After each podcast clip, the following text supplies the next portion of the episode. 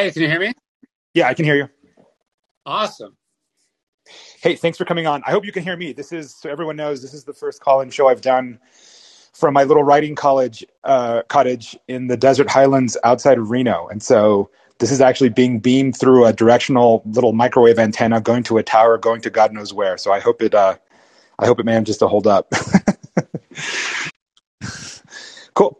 Wonderful. Well, thanks, thanks for coming on, Ryan. Um, I, I don't I think you're someone who probably doesn't need an introduction because your books have done so well and I, and I suspect your and my audiences interact but but for the sake of form I think I'm going to do a very abbreviated and feel free to to modify or edit um, in, introduction. Um, I mean you're you're a best-selling author. Okay. all, all of your books do phen- phenomenally well and um, your material has been all over the place. I, I, I guess you you originally came out of the the world of Robert Greene who's book 48 laws of power i think people are probably pretty familiar with.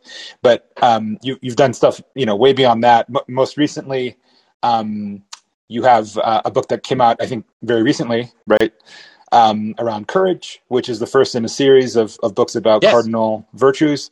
Uh, before this one of the books of yours that i like the most um, and of course i would is a book called conspiracy that was really the sort of inside take on the whole peter thiel hulk hogan gawker lawsuit which I, I you know I think is probably not quite as top as uh, mine these days. Um, uh, at least just because Gawker doesn't exist. Well, I, I guess it did come back, but at one point Gawker was like a major force in American media, and you covered probably like the biggest story in American media, which was tech and media actually, you know, going to the mattresses, so to speak, and fighting about it. Which I, and I thought it was a, a phenomenal book.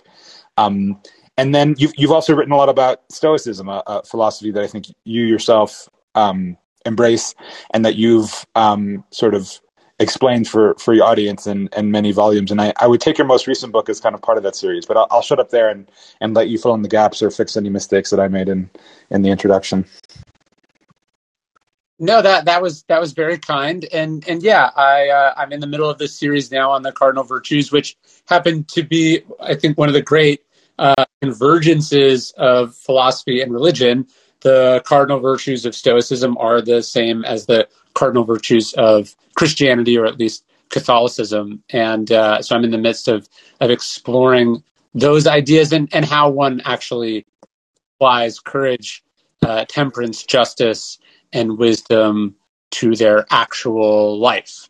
Uh, and um, yeah, that, that's that's the ride I, I I signed up for and now have to deliver. I'm doing a book a year for four years, so um, e- even at, at, though the book came out last, Wow. you know, just about three weeks ago, I am uh, I am in the middle of trying to get to the finish line of the first draft of of the second book, like in the next couple of weeks.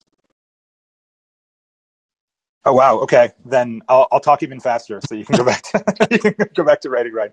Um, so I, I I finished the book yesterday, so I do want to get into the book, but I, I do have one high level question that I, that I do want to ask to a certain degree. that I've always had about Stoicism, not not specifically you're writing about it, but just more broadly.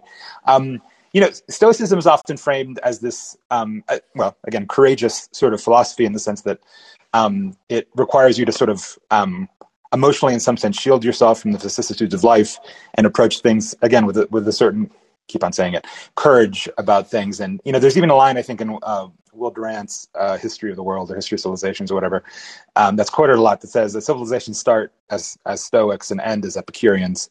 Um, but you know, if you actually look at the history of Stoicism, that, that's actually not kind of quite true, right? A, a lot of the the leading Stoics, whether they be Right. Marcus Aurelius or Seneca, were actually sort of like post Republic, mid imperial period philosophers, and to a very reductionist take, it might have been kind of a cope with what was an empire and imperial order that was starting to show sort of its its flaws. I'm curious how you parse that and whether you think Stoicism is what what the kids these days would call a cope, or you think it's something else, or what's what's your general high level view on it? No, I'd love to, I would love to nerd out about this. So I, I did a book actually last year called Lives of the Stoics, where I actually looked at like sort of who the Stoics were, because there's the philosophy and then there's the sort of the practitioners, and I was fascinated into sort of like how it actually applied. So Stoicism is uh, it, its its origins go back to Greece, uh, right around the the time of the death of Alexander the Great. Um, sort of uh, the golden age of Athens. Um, but but but as a as a philosophy, it really doesn't take hold in any serious way until it makes its way from Greece to Rome. So it kind of goes from this provincial uh, idyllic philosophy into the mainstream in the most powerful empire in the world. It, it's certainly popular in Republic Rome. Um, you know, Cato, uh, Cato the Younger being the sort of uh, culmination of that. You know, uh, uh the, the, the most in, one of the most admired Stoic philosophers, primarily for how he lived, not for what he wrote. Um, but then immediately thereafter, the next two prominent Stoics are a guy named Arius and a guy named Athenodorus, who are the tutors and advisors to Octavian, uh, the next emperor of Rome. So Stoicism seamlessly makes this transition, not just from Greece to Rome, but then from Republic Rome to Imperial Rome, and is more or less at the center of power or uh, the you know the oppositional party um, all the way through to Marcus Aurelius. Um, and and I, I, w- I don't know if I would say that it's a coping mechanism so much as when when Will Durant says that a, a, society begins as Stoic and ends as, as Epicurean, weirdly um, he's meaning sort of lowercase Stoicism and lowercase uh, Epicureanism, sort of hedonistic versus you know uh, self controlled. But the irony of Stoicism is that its real tension with Epicureanism is put forth by Seneca. Seneca says, look, an Epicurean gets involved in politics only if they have to. And then he says, a Stoic is not involved in politics or in public life uh, only if something prevents them. And so, what what I think it is is that the stoic is tries to be at the center of things to me the stoic is the man or the woman in the arena but as the arena gets bloodier and more complicated and uh, dysfunctional it, it, it, calls upon the stoic virtues of sort of uh, endurance and uh, perseverance more more than anything. Interesting. Okay. Um, yeah, no, I mean it's interesting how Stoicism, and, and again, I, I, I mean I think you cite the sort of uh, ecumenical nature of a lot of what you discuss, and how a lot of these learnings are to be found not, not just in ancient Greek or Roman philosophy, but even in the Abrahamic religions or or in Buddhism, some notion of detachment. I mean, even in like cognitive behavioral therapy that I know a little bit about, um, you know, they they sort of train you to sort of disengage the emotive response from the actual physical reality of the world, or at least channel it in a different way. Um, and so everyone seems to be somewhat obsessed with that that level of, of disconnect. But but getting back to what you said, I, I, do think it's interesting to note that that you distinguish between sort of uppercase and lowercase stoicism. I think when most people speak of stoicism these days, they they mean the Will Durant sense of like lowercase stoicism. Um, yeah. To be honest, I don't know that I fully understand uppercase, so to even comment about it. Although I've I've read. Well, the, yeah. Well, if you if, if you ask someone what the word stoic means, it's you know sort of has no emotion, uh, sort of simply endures, is resigned to the state of things, you know, uh, is is apathetic, etc. And all of these uh, ideas have some connection to the teachings of uh, of the Stoics. But when you look at who the actual Stoics were, you know, they were artists and emperors and and creators and entrepreneurs and and and like real people in the real world who were not any of those things. Like a, a person who was fundamentally disengaged and disinterested um, would would not have done any of the things that Seneca did or Marcus Aurelius did or Epictetus did, right? So I think in the same way that Epicureanism today means like, you know, enjoys good food and is addicted to pleasure.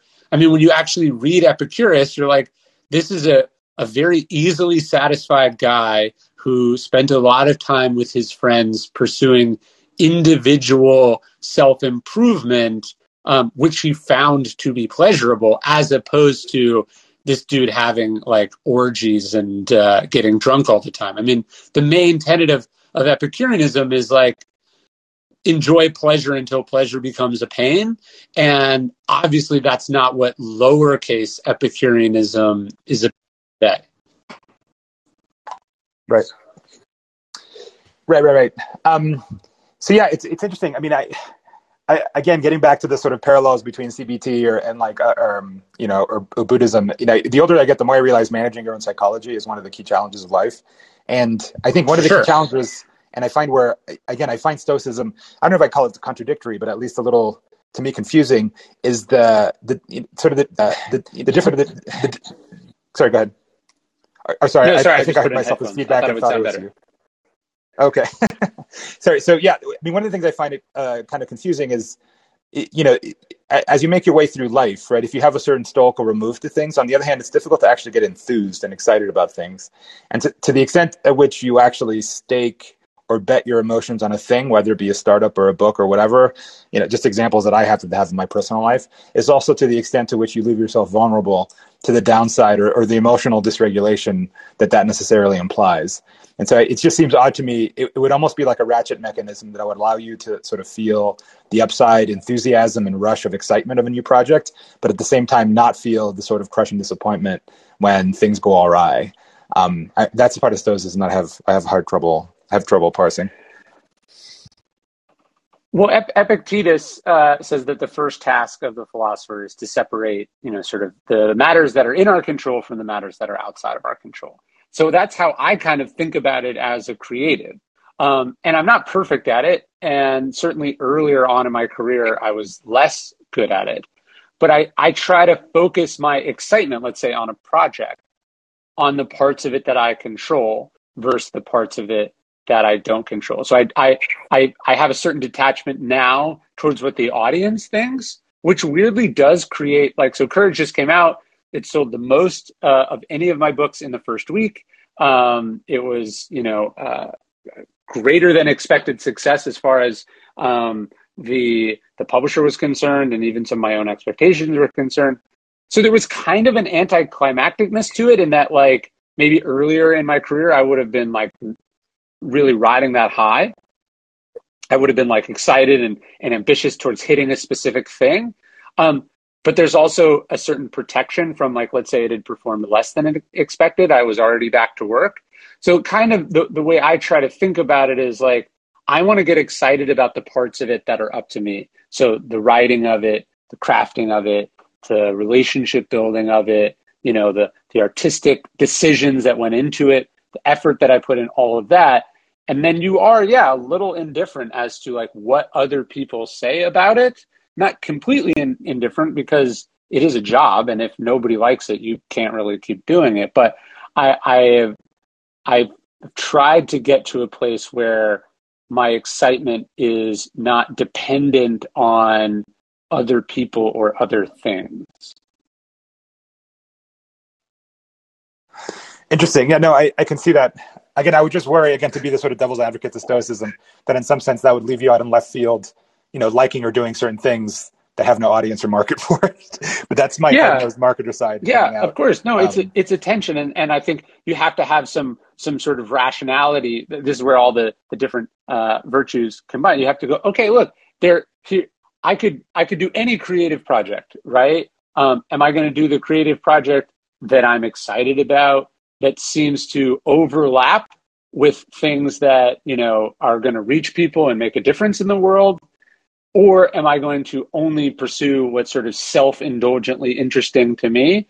And and I, you know there's kind of a place for that too. I, am not saying it's totally wrong but i i try to think about for instance as i as i work on this book um, you know how do you make the ideas palatable to other people etc but i'm still day to day motivated by like is this challenging to me? Is it interesting to me? Am I growing as a writer? Am I making forward progress, uh, etc. As opposed to how I think most people are, and you know a lot of these people as well.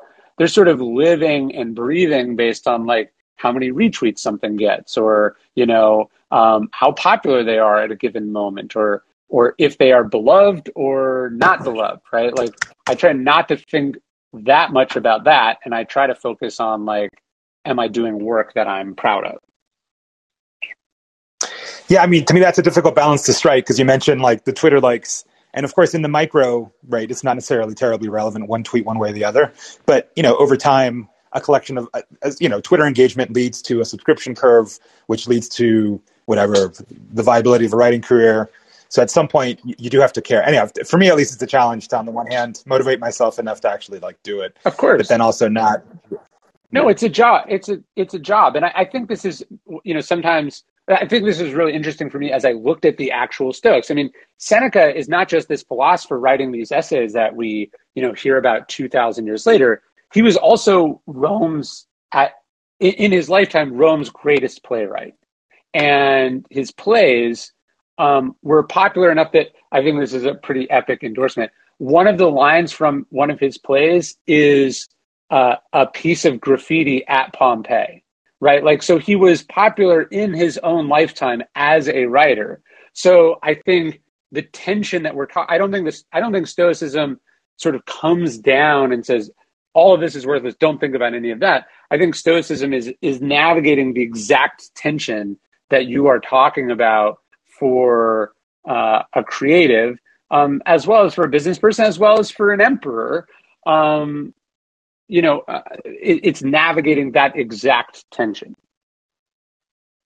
Yeah, yeah, no, I mean, I, yeah, if I ever figure it out, I think I'll probably just keel over dead. I mean, usually one of the ironies of life is that the lessons are usually imparted uh, a little bit after uh, you could have done something with them. Um, at least in my at least in my case. Yeah. So let's let's get specifically to your book, which I I, I mentioned I, I finished yesterday, and you know this one I, I think unlike some of your previous books d- doesn't just focus on stoicism per se. I mean, it, it's almost um, and I, I, don't mean this in obviously in a, in a, reductive way, but it's almost a series of like pep talks almost on on courage and how to live your life with courage, framed as you often do through you know some illustrative historical anecdote from ancient history or whatever. Right? Is that or how how do you see how do you see your book?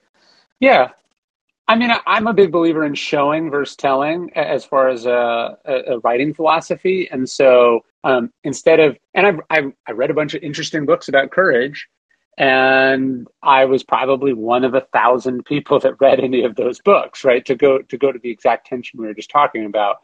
I don't think that many people wake up and go, you know what I need?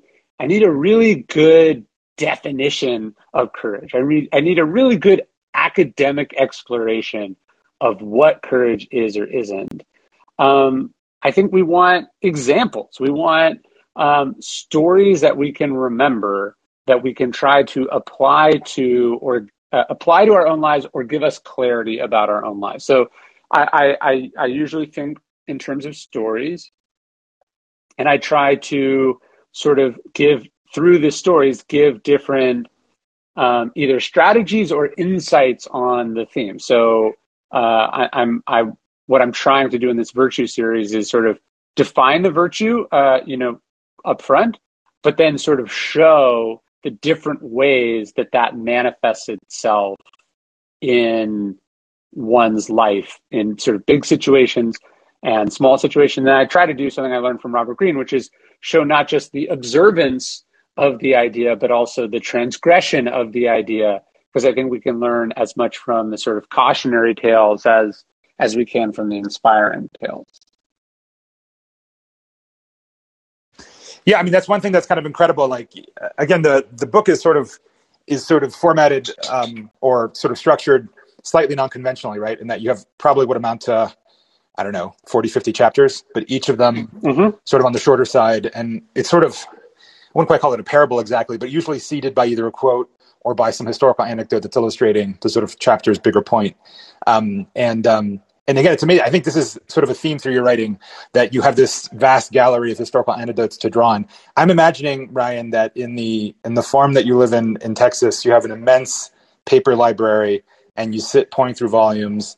And like, do, do you just sense this is the juicy anecdote that's going to make it into a book, or how how how do you source all this? How how does this work? What's what's your productivity function to use Tyler Cowen language?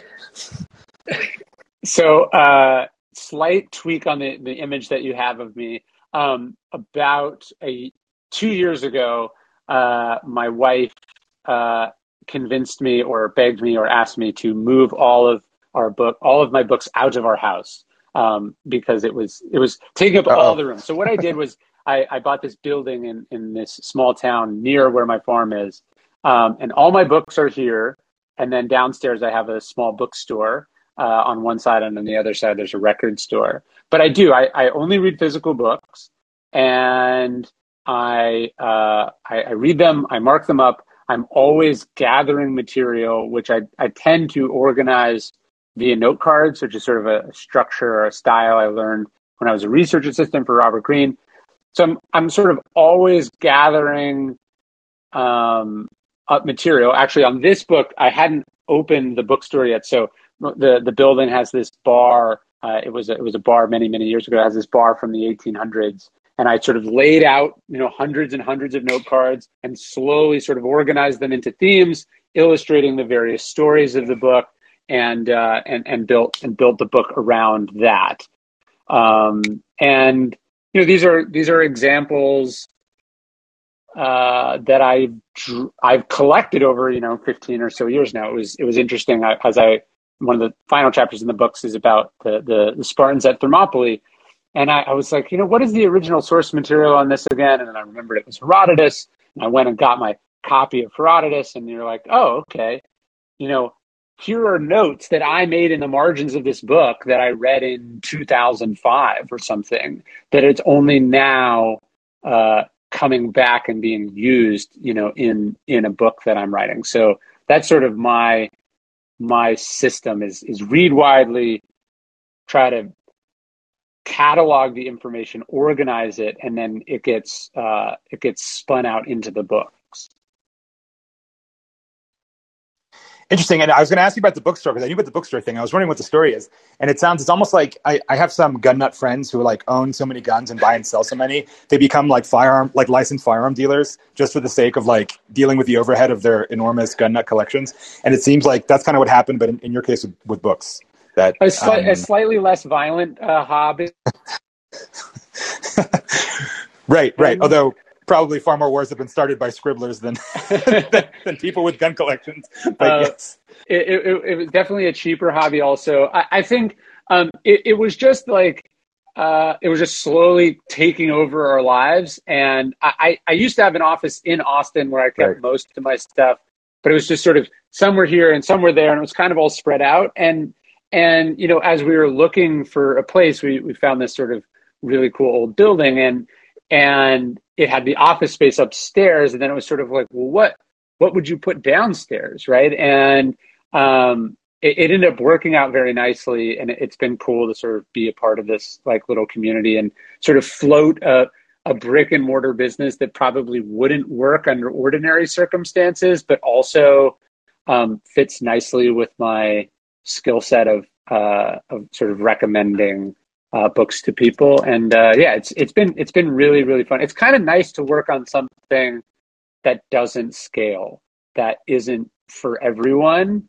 and is just kind of small and self-contained and uh, like sort of part of the fabric of a place instead of you know another podcast or an even my book like something like 60% of my book sales are in one of the digital formats now.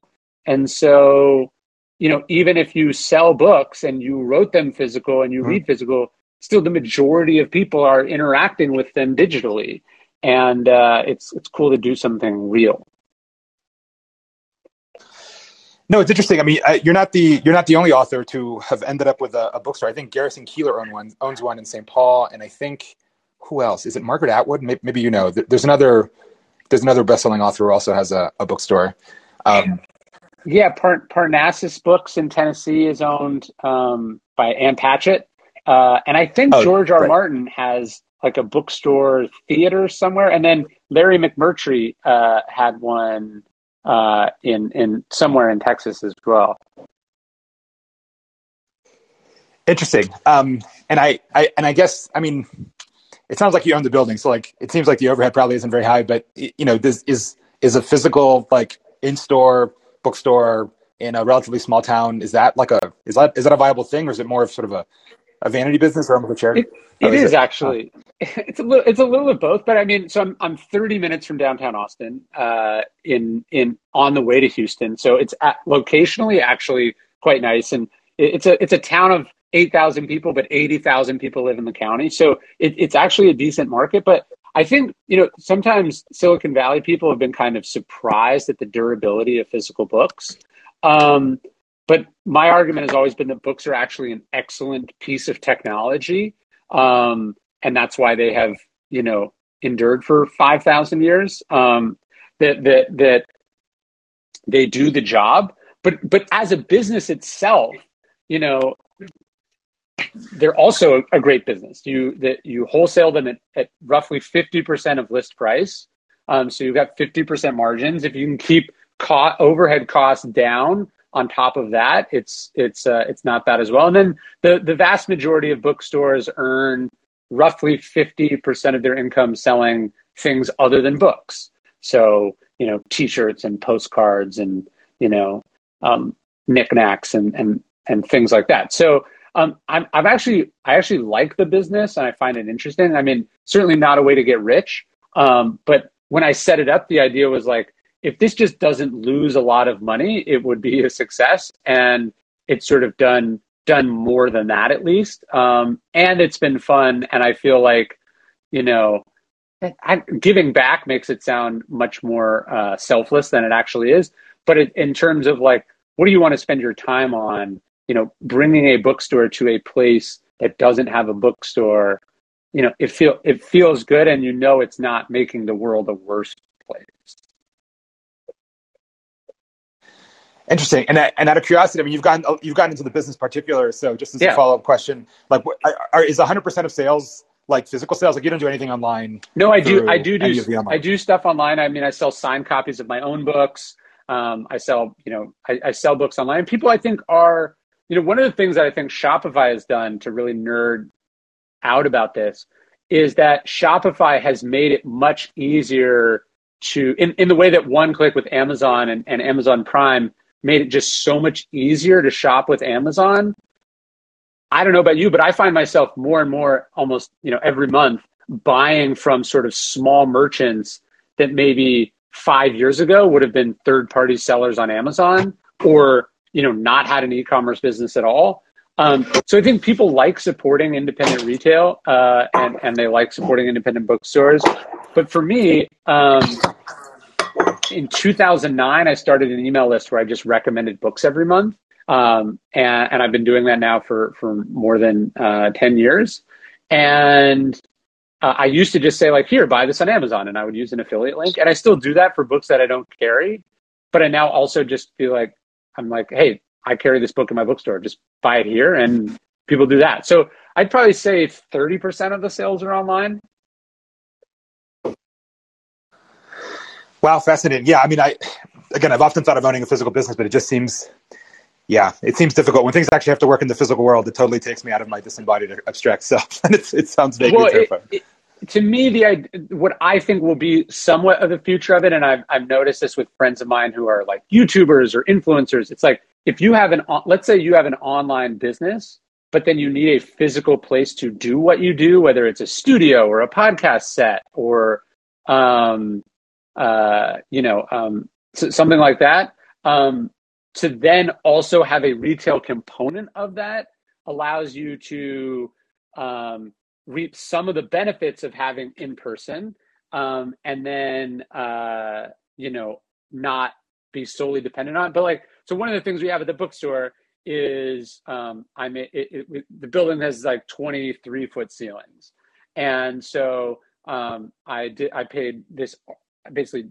did this art project where the entire fireplace from floor to ceiling is made out of is 2000 uh, stacked books so it looks like the fireplace is made out of books and it's this giant tower of books it weighs like 4000 pounds and uh, it's really cool but the point is people could easily buy from us online um, people could easily buy whatever they want on amazon but on a saturday they might drive out have brunch across the street and then check out the space. And what do they want to do? They want to take a photo for Instagram in front of the thing.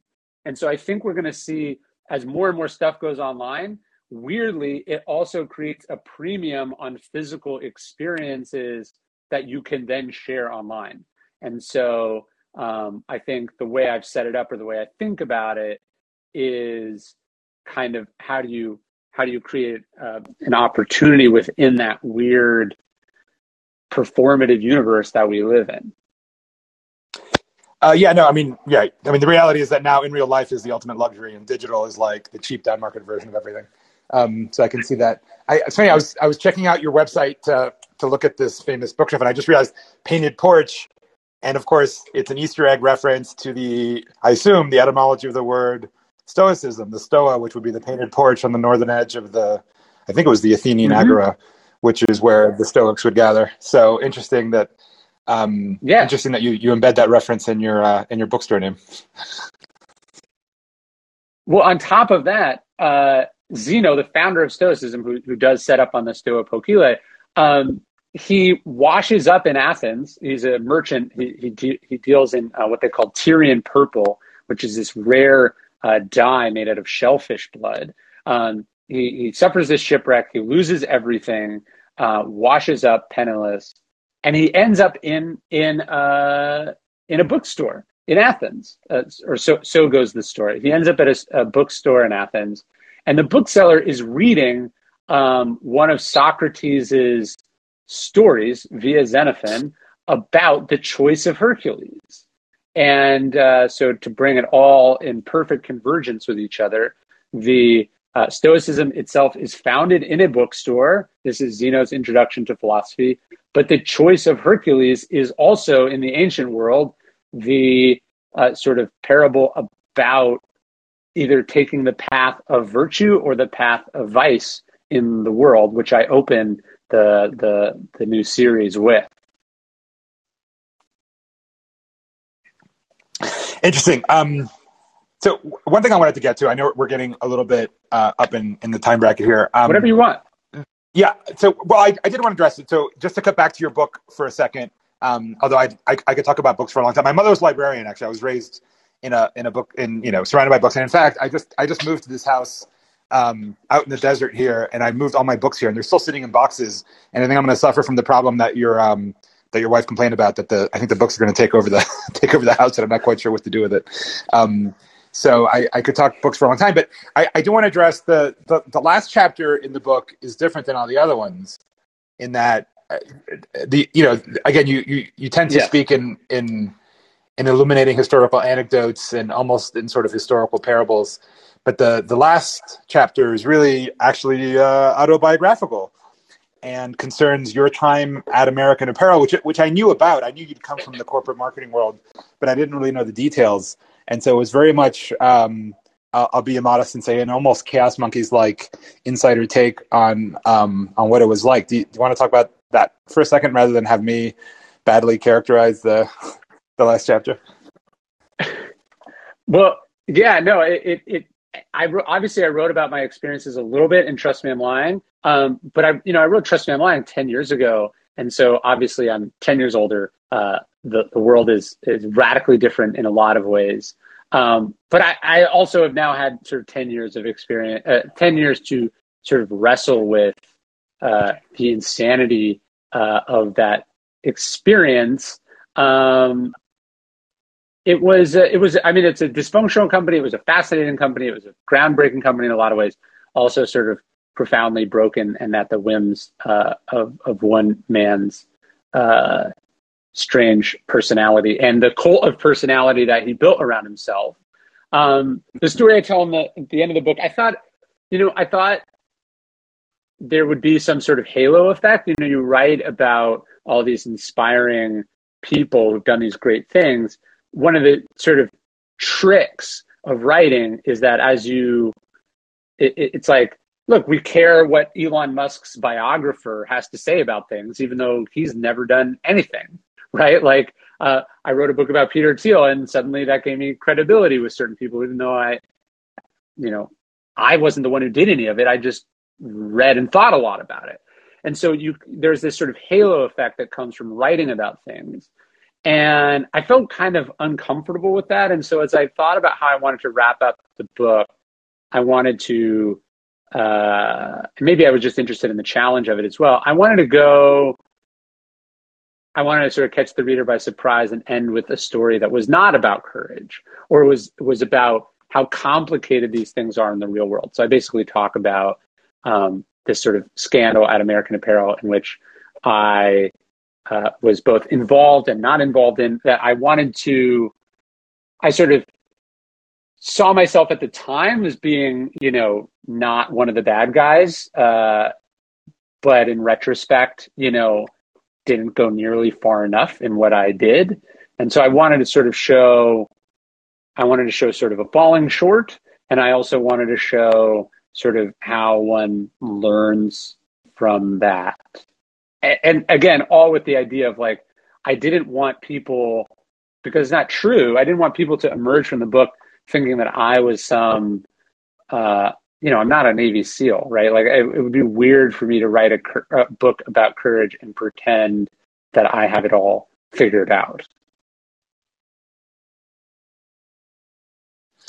Right. I mean, I, I, you know, I think that to me is one of the pitfalls of often taking historical narratives and, and seeing them as edifying, or even religious books that, it, you know, I, I, mean, as true as they might have been, right? There's always some narrative fallacy going on that, in some mm-hmm. sense, puts a nice little narrative bow on, you know, wh- whatever the sort of chestnut is. And when you actually get into the weeds of, and, and you describe this, I think, very well, because because you describe, um, you know, a lot of the sort of corporate machinations and sort of um, you know, underhanded sort of behavior. And I, you know, I, I don't even know the full American Apparel story, although I do recall, I recall there was like a Vanity Fair piece or whatever that really kicked off the sort of what we now call a cancellation to the then CEO. Um, I'm not sure if I'm pronouncing his name correctly, Dov Charney. Um, right. Who, um, yeah, I, I guess, well, obviously you worked with him, so you could characterize him a lot better, but he, he seemed to have been both very gifted and also very unprincipled in much of what he did. And I think you you you start your chapter talking about I guess there was some sort of scheme around leaking what we would now call revenge porn, um, which obviously is completely unethical and illegal and all the rest of it. Um, and I, I, think you raised the issue not just for the sort of lurid detail, but to present it as a sort of moral challenge uh, for yourself and the others in his circle. Um, well, so what it was is he he he often had relationships with uh, employees. This was his. I don't want to say it was his thing, but it was his thing, and uh, you know he they, they were consensual as far as they could be consensual. I think with distance, obviously, uh, it's impossible for a 40 year old man to have a consensual relationship with a 19 year old employee making, you know, $11 an hour. Um, but but he would have these relationships with employees or or just with people, right? He would have the he was a sort of a playboy uh, esque character, and um, so he, he had this relationship with this girl, and it was a very uh, uh, lurid relationship. And then she she sued him. She sued him for like two hundred million dollars. Um, and it was a huge. I mean, the, the, lawsuits were all over the media. It was a big deal. Um, they they were supposed to go to private arbitration, and then they they sort of burst into the headlines. And Dov's defense was, look, this person. I think the person she was accusing her in one of the lawsuits. It, it was he was being he was accused of sort of holding an employee as some sort of sex slave. It, it, it was like as lurid as an, an extreme uh, an accusation as one could possibly uh, leverage or level. And and his response was, "This isn't true. I have photographic and text evidence uh, to the contrary." And he came into my office one day, and and I was the you know head of marketing and, and the company spokesperson, and he said, "You know, I want you to uh, make this case. Like, I want you to show this information to these outlets. And I was like, you can't do that. You can't take, you know, uh, nude photos that uh, uh, a woman texted you and give them to reporters. That's just not how this works, right? Not only is it a bad idea as far as a public relations strategy, but it's, you know, abhorrent. You, you can't do that. Um, and so he sort of stormed off and had somebody else do it and and so you know i sort of patted myself on the back at the time that i sort of took this stand it wasn't a thing that one did if you wanted to keep your job there um, and and i'm sure eventually sort of hastened my exit but i also didn't do much beyond that right like i didn't stop it from happening and i feel uh, some i feel guilt about that but i also feel um, I feel like uh, this is sort of how it goes, right? What we tell ourselves, as long as you're not sort of doing the thing, you're not complicit. But you know, uh, what's that Nassim Taleb line about if you see fraud and don't say fraud, you are a fraud? You know, like certainly by by the the logic of that statement, I was as complicit as the person who who did it. Right. I mean, yeah, I, yeah, I, am sure there's a big debate you could have there about the moral equivalency of actually like pulling the trigger versus watching it get pulled. But, uh, but, but I can see what you're saying, right? Yeah. I think you either in that chapter or another, you cite the example of the, um, of I believe it was Khrushchev condemning Stalin's purges, and uh, an anecdote about somebody saying, "Well, yeah, what did you do at the time?" And he replied, "Well, exactly what you're doing now, which is just sitting there." um, I might have garbled that yeah. anecdote, but I think it, it's I think it's directionally correct and, and gives the spirit of what you're saying. Um, interesting. Um, well, again, I think it's very admirable of you to again to like zoom in to I think your own behavior because again, I think it's very I, not that it's easy, but that you know it's it's one thing to to draw examples from history that again through either you know retrospective kind of editing uh, or just the nature of history itself. A lot of the you know the the gnarly details actually get lost in the recounting to, to something that's like the messy the messy details of everyday life that often seem a little bit less grandiose than you know the Spartans at Thermopylae, or as the case may be. Um, well, it was tri- it was tricky because I also I had to go back and ask a bunch of people, right? Because this is obviously how I remember it in my mind, but I wanted to make sure that you know I wasn't lying to myself that like right. it wasn't worse than I remembered. And then I think, you, and you certainly saw this recently with with your experiences, which is, and I had asked my publisher, I asked different people that read the book, is like, look, am I committing like career suicide here? Like, um, you got to be honest with me. Like, obviously, I want to say what I want to say, but I, I, you know, what kind of culture is this going out into uh, be received by? And that was something I had to think about because unfortunately, we don't live in a world where um, not only can one do we not have uh, the ability to deal with people who have um, sort of owned a mistake, but we also seem to have eradicated the idea of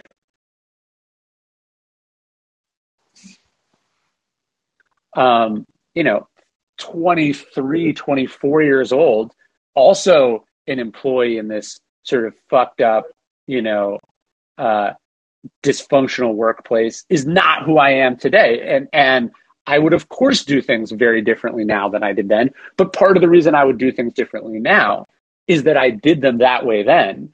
And I have both regrets and lessons that I've taken from that. But we we don't I think we're gonna we're gonna be in a hard spot as a society if we go back and read people's memoirs as we did in your case and decide to retroactively hold people accountable for things that, right. by the way, they voluntarily shared, um, you know, in a spirit of self appraisal and in some cases, uh, self scrutiny, right? And so that there, there was, you know, a moment where, you know, that, that story that's in the book was mine until September 27th, right? And then September 28th, it is released and you sort of you sort of hold your breath and go like well i hope uh i i hope uh hope it goes okay you know what i mean? Yeah yeah i mean yeah yeah. I mean it's weird. Part part of this weird like one of the conceit of our current progressive politics of course is that you know the past was this horrifying country in which people lived in gross squalor and injustice and it's all terrible and we must judge the past according to our our modern lights. Um, and never mind obviously like not even understanding you know the sort of tropes of literary nonfiction in which things can be done in a certain gonzo style or whatever that don't necessarily represent you know the most dry objective truth um, and that's that's kind sure. of the art of the thing right because the dry objective truth would be impossible to read for 400 pages um, yeah yeah and and we have this other conceit which is somehow that the criminal justice system is massively unfair. Every person who is convicted of a crime should be, uh, you know, treated with clemency and mercy and rehabilitated and, and you know, can re-enter society. You know, it's like the same people that are, you know developing coding programs that help like convicted murderers uh, get out of prison and uh, and uh, get jobs at tech companies are also the same people cheerleading the uh, permanent cancellation of somebody for an intemperate remark made 15 years ago, right? Like we have this weird sense where we we we sort of want to forgive right.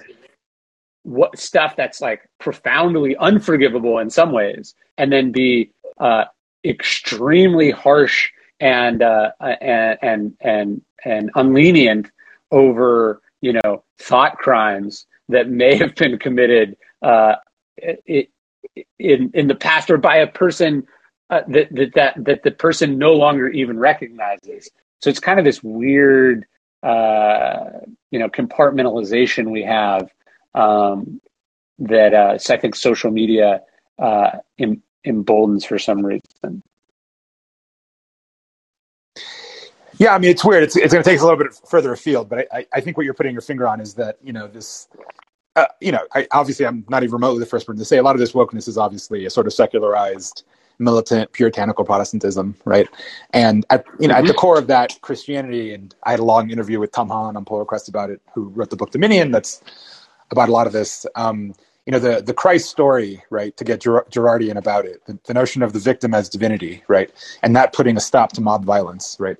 That that is kind of the driving moral myth of Western life um, along with other things, of course. But you know that that indication of the Christ story is very selective nowadays, right? And it's it's a function of not just who is the Christ, but who's considered to be the tormentor in the picture, right? Because mm-hmm. that's one part that Girard kind of glosses over is that there's there's Pilate there, there's the Roman centurion there who's torturing Jesus to death, and the identity of that. I mean, Pilate is the sort of sy- systemic oppression, so to speak, and who who the character of the Pilate is and whatever the Christ story kind of matters as well right? Because in some sense, it's not just the elevation of the victim, it's also the condemnation of Pilate that's an integral part of the Christ story as it actually exists in our lived lives, right?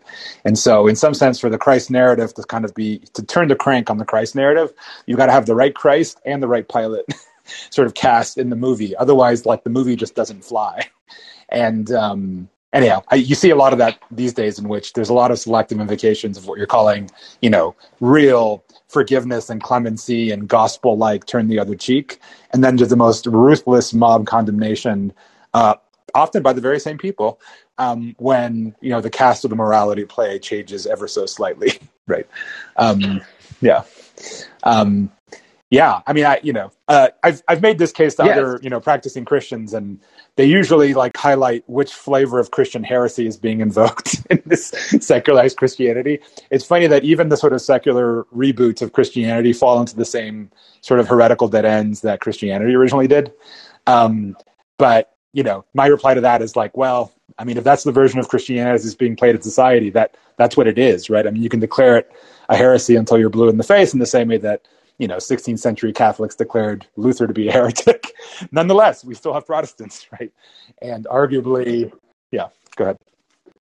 Well, so somewhat related to this, one thing I was nerding out about recently is um, this sort of parallels in that. So, okay, so Jesus and Seneca are born the same year, according to, to, to some accounts. They're both born in provinces of the Roman Empire. Uh, they both become wildly influential philosophers in their own time, and then they both die. Uh, one older than the other, but they both die at the hands of the Roman state, and their deaths uh, are sort of, you know, become endless fodder for art, paintings, stories, myths, etc.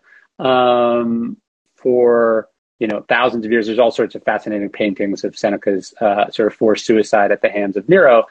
Um, and then where they really get connected is that Seneca's brother Gallio is in the Bible uh, as a judge of Saint Paul. He, he lets him go, um, and so I, I just I love this idea that like uh, Seneca, uh, sorry, that Stoicism and Christianity are at the same time in the same place, exploring a lot of the same ideas.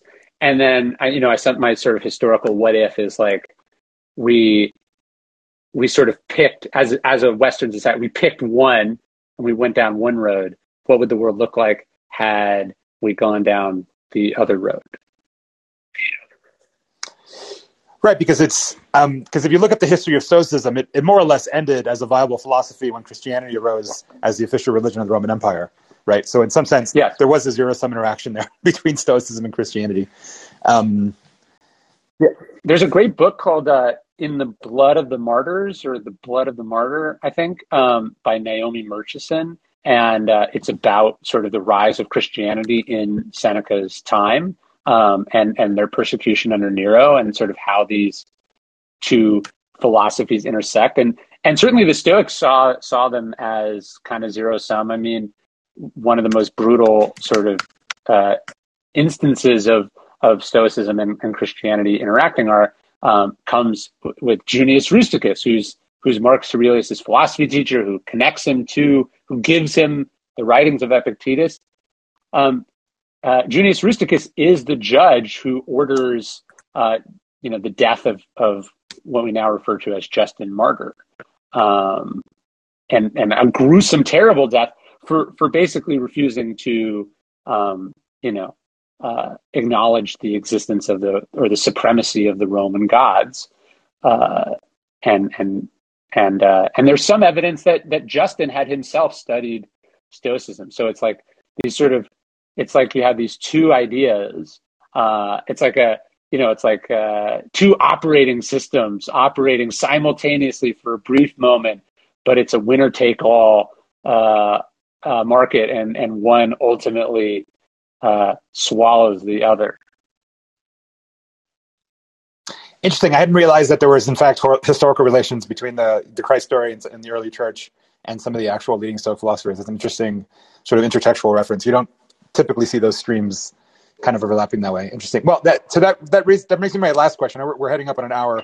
Um, okay. But uh, again, your you know your book, uh, your previous books definitely got into Stoic philosophy. I think head on. The, the more recent book on courage, it's it's less. I mean, I, I I would say it's it's Stoicism infused, but it's almost like life lessons that don't necessarily relate directly to my reading the Stoic philosophy. And it, and it seems yeah. like you're you know you're doling out in many ways I wouldn't call it religion per se, but they're definitely sermon like or homily like um, in that you can almost imagine the guru of some religion actually like delivering these in in some context.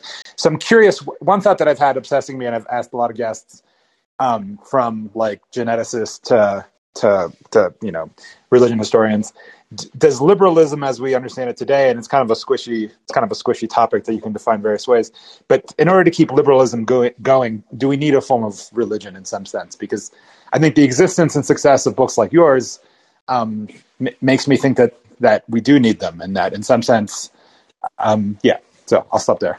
Yeah.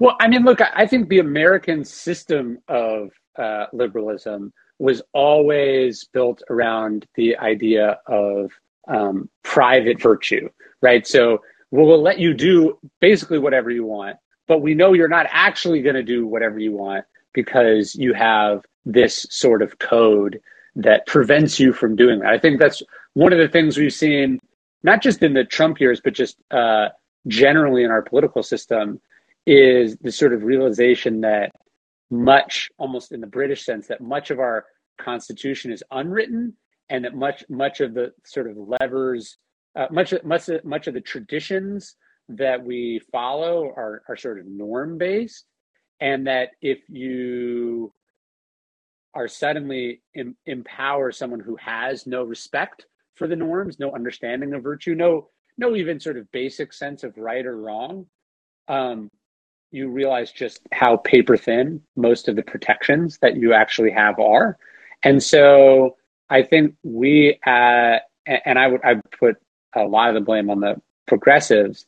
We have, um, we have not done a good job defining what virtue is and what morality is and what we expect of people. Um, you know, uh, we have we have undermined religion, uh, and I, I, don't think that's the worst thing in the world. Is I, I, I'm sort of a, an agnostic myself, um, and, and, when I tend to look at the religions, I I um, am, am usually less than impressed. But we, as we have chipped away at those things, we've not replaced it. So like if, if you said like, look, we're going to make a secular argument for many of these same virtues, I'm all about it. But you can't just chip away at say the religion and not replace it with anything. And I think where we struggle now is that we have, you know, we have knocked down patriotism and nationalism and uh, you know religion and you know we've even even some of the ideas of truth itself right we, we've chipped away at all these enlightenment ideas um, and and the academy does a great job right you go to college you and you sort of sit in class after class that tells you that hey these ideas that your parents told you about that you grew up thinking were this or that let me show you why they're not true or let me show you why they're full of shit or let me show you why you know uh, all these people are hypocrites right and I think that's an important part of the learning. But if you don't replace it with anything, if you don't give any, if you don't give solid ground for people to stand on, I think you end up in this chaotic, you know, sort of unstable world that we're in, if that makes sense. Yeah, no, I mean, I've come to that same conclusion and I've written about it myself. I mean, I'm undergoing this Jewish conversion process. I wrote this piece that went surprisingly viral about why I'm doing it that ended up being this kind of denunciation of of secular liberalism as we know it today. And I, I, you know, I think that's one of the issues, right? I mean, liberalism as as it exists today and as it's typically criticized is, you know, the the sort of project of freeing the individual from any unchosen obligations, right? And that the you know the greatest good to use yeah. somewhat religious language is is sought through literally maximizing individual human freedom and but that but that itself is a faith-based belief right there's no there's no necessary there's no law of physics that says that maximizing human freedom necessarily leads to to maximum collective human happiness um, and so I, it, yeah, if if if you rob the world, if you desacralize the world, to use anthropological language, right, that means you've you've robbed it of not just the sort of big man in the sky, which is what typically the new atheists kind of obsessed about. You you also rob it of of many things, of of wonder, right? of of of of a certain moral order. Yes. Like your heart should jump and you should feel bad if you're going to do bad things, right? And it's hard to create that with some wonky argument about you know systemic forms of oppression and how it leads to crime. like it just doesn't work. Um, or like I, I'm I'm I'm a big fan of the Civil War. I've written a lot about it. I love studying it. I live in the South. So if you have you know sort of the lost cause mythology, which is propaganda and, and based on untruth, um, so you have that, which is sort of destabilizing. But then you have on top of that the sort of uh, the the lens of uh, well, Lincoln was also a racist, and uh, Grant was a drunk, and you know you you also have it coming from your own side, right? And and it wasn't just about slavery, and in fact, blah blah blah blah blah.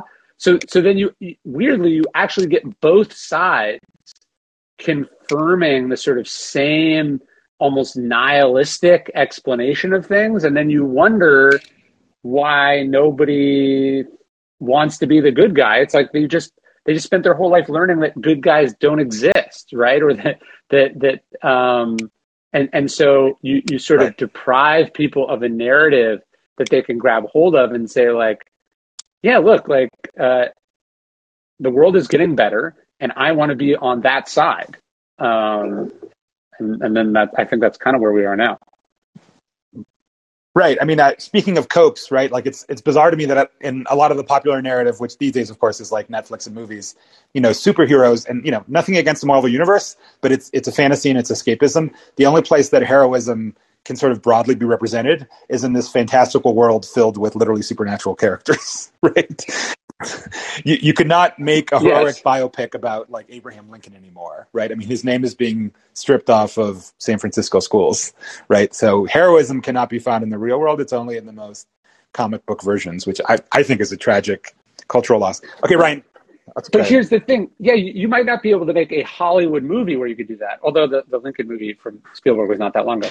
But here's what I found. When you actually, if you can actually get stuff out in the world, like I can publish a book, put whatever I want in it, that is what people actually want, right? Like, so you have this sort of liberal gatekeeper filter, and then you also have like a, a, a you have other filters, but like, what do people actually want? Like real human beings who read things, who are trying to get better in their life, they want meaning, they want stories, they want inspiration. This is what they actually want. Um, it's just this sort of weird culture that we have that seems to try to suppress those things. Right. I mean, this is the you know tomato meter you know mm-hmm. memes that everyone's sharing, or the delta between like the Chappelle special or whatever, and you know the, the the sort of elite mainstream press take on it and like the popular take on it. I mean, it, it seems like you play a little bit in that world as well, right? In the sense, like like you're saying, you're writing books about things that people are actually willing to buy, which they do.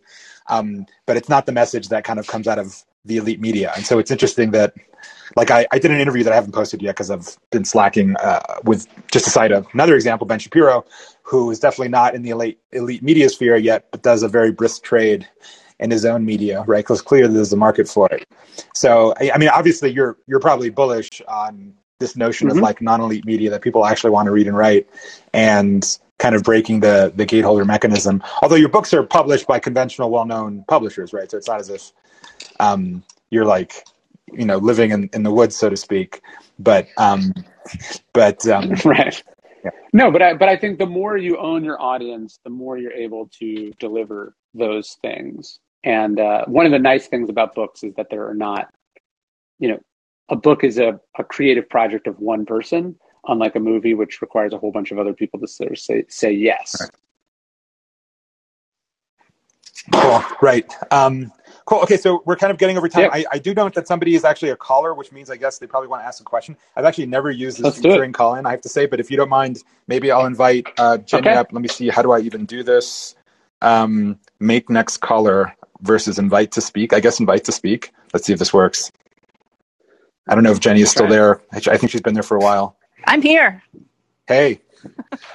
hey, I, I don't really have a question, just a comment. I'm a mother of five adult children who have been seduced to varying degrees to progressivism. And my take on the whole scene, the oldest one is 33, down to 18. My take on the whole scene is that we who are a little bit older, perhaps a little bit wiser, um, need to stand strong and firm.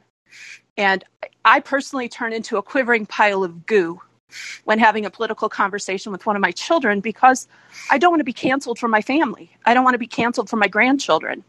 And so it's really hard for me to hold the line and, and just stand strong in what I know to be true. And I was in a forum with parents, you know, about my same age about two years ago. And we were talking about this. And one man bravely spoke up and he said, We have to hold the line with our progressive children. They will thank us later. Once this Leviathan is taken down and replaced with something real, they will thank us later. And so that's just always kind of something I've been holding on to as I have watched my children just march lockstep to what they learned in college. It's been heartrending as they've moved away from the faith that we taught them, as they have moved away from their patriotism again that we taught them. We instilled in them this great love for our, our country, and they've just, you know, just marched away from it. It's just been heartrending, but we have to stand strong. So thank you for the show. I've loved every word. No, thanks, Jenny. I mean, yeah, you know, it's funny. I, I think I remarked on it in my Why Judaism piece that um, I think everyone up here has children, but that you know when you have children, a lot of the moral debates that were at a very philosophical and abstract level in your mind suddenly become very real because you've got this stake in the future that is you know you feel is an emanation of you to some degree, and that even if you don't, you're still responsible for. And so when that kid looks to you and asks you questions, you kind of have to give answers, right?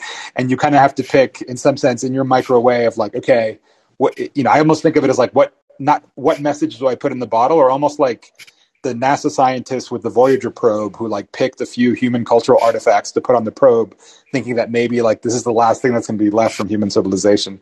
Um, and so, um, yeah, I can see how having children just raises the stakes um, of that conversation and that and that and that thought.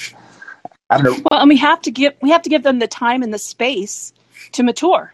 You know, there's an old saying that if you're not a liberal under 30, you have no heart, and if you're not a conservative over 30, you have no brain. There's really a lot of truth to that. Ryan, do you do you impart your sto- your your lessons of stoicism to your, to your children? Well, my my my oldest is is not yet even five, so we're we're not quite at the uh, sort of uh, explicit level on any of these things. But I did I did a um, I did a, a kids book during the pandemic about the sort of boyhood of Marcus Aurelius, um, called "The Boy Who Would Be King." Um, so I, I am starting to think about this, and I think one of the ways that you start is within stories, and I think so. Although I, am probably more progressive than most of the people listening to this, uh, I, I, sort of identify as probably center, maybe center right uh, on, on some issues, center left on other issues. Um, I think the sort of conservative reaction to a lot of the progressive stuff is probably only driving people further left. I think the way you, as, as Nassim Taleb talks about, the way you replace a story or combat a story is with a better story, right? So the the let's say critical race theory. Let's say you have objections to it. The solution is not banning critical race theory. It's telling uh, a different version of American history, right? Um, and the problem is that conser- critical race theory is a reaction against a, a, a uh, an equally problematic version of American history, right? And so I think we're in this sort of story or narrative war, and both sides, when their narrative is challenged, um, instead of responding with a better narrative, just attacks the other side's narrative or tries to ban said narrative. And then then you get in this whole sort of you know nightmare culture war that we're in. Um, so I just think about it in terms of stories. What are the values that i want to teach my kids and how do i inspire them to follow those values Right. I mean, everyone just wants to own the X, where the X is your your political antagonist. By the way, Ryan, I'm completely disappointed. I was imagining you'd raise your kids like the Spartans. You would just like give them like a spear and kick them out of the house in the middle of winter. And if you don't come back, then sorry, you're joking, joking.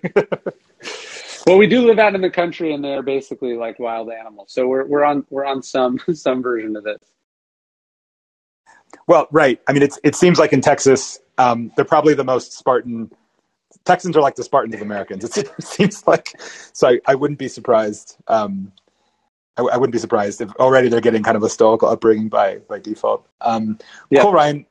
Well, thanks for your time. We've won Ray over, which is usually a good sign, actually. Yes. Um, and thanks for the questions. And uh, yeah, thanks everyone for joining. Um, this this podcast will be available later. It's not just like Clubhouse; it doesn't disappear. Um, people can listen to it later. Um, so a lot of the listening actually, Ryan, it actually happens async. This is kind of a weird time on the West Coast. Yeah, yeah. So I'm guessing a lot of people are going to tune in um, later. So thanks again for joining us, and I, I really enjoyed the book.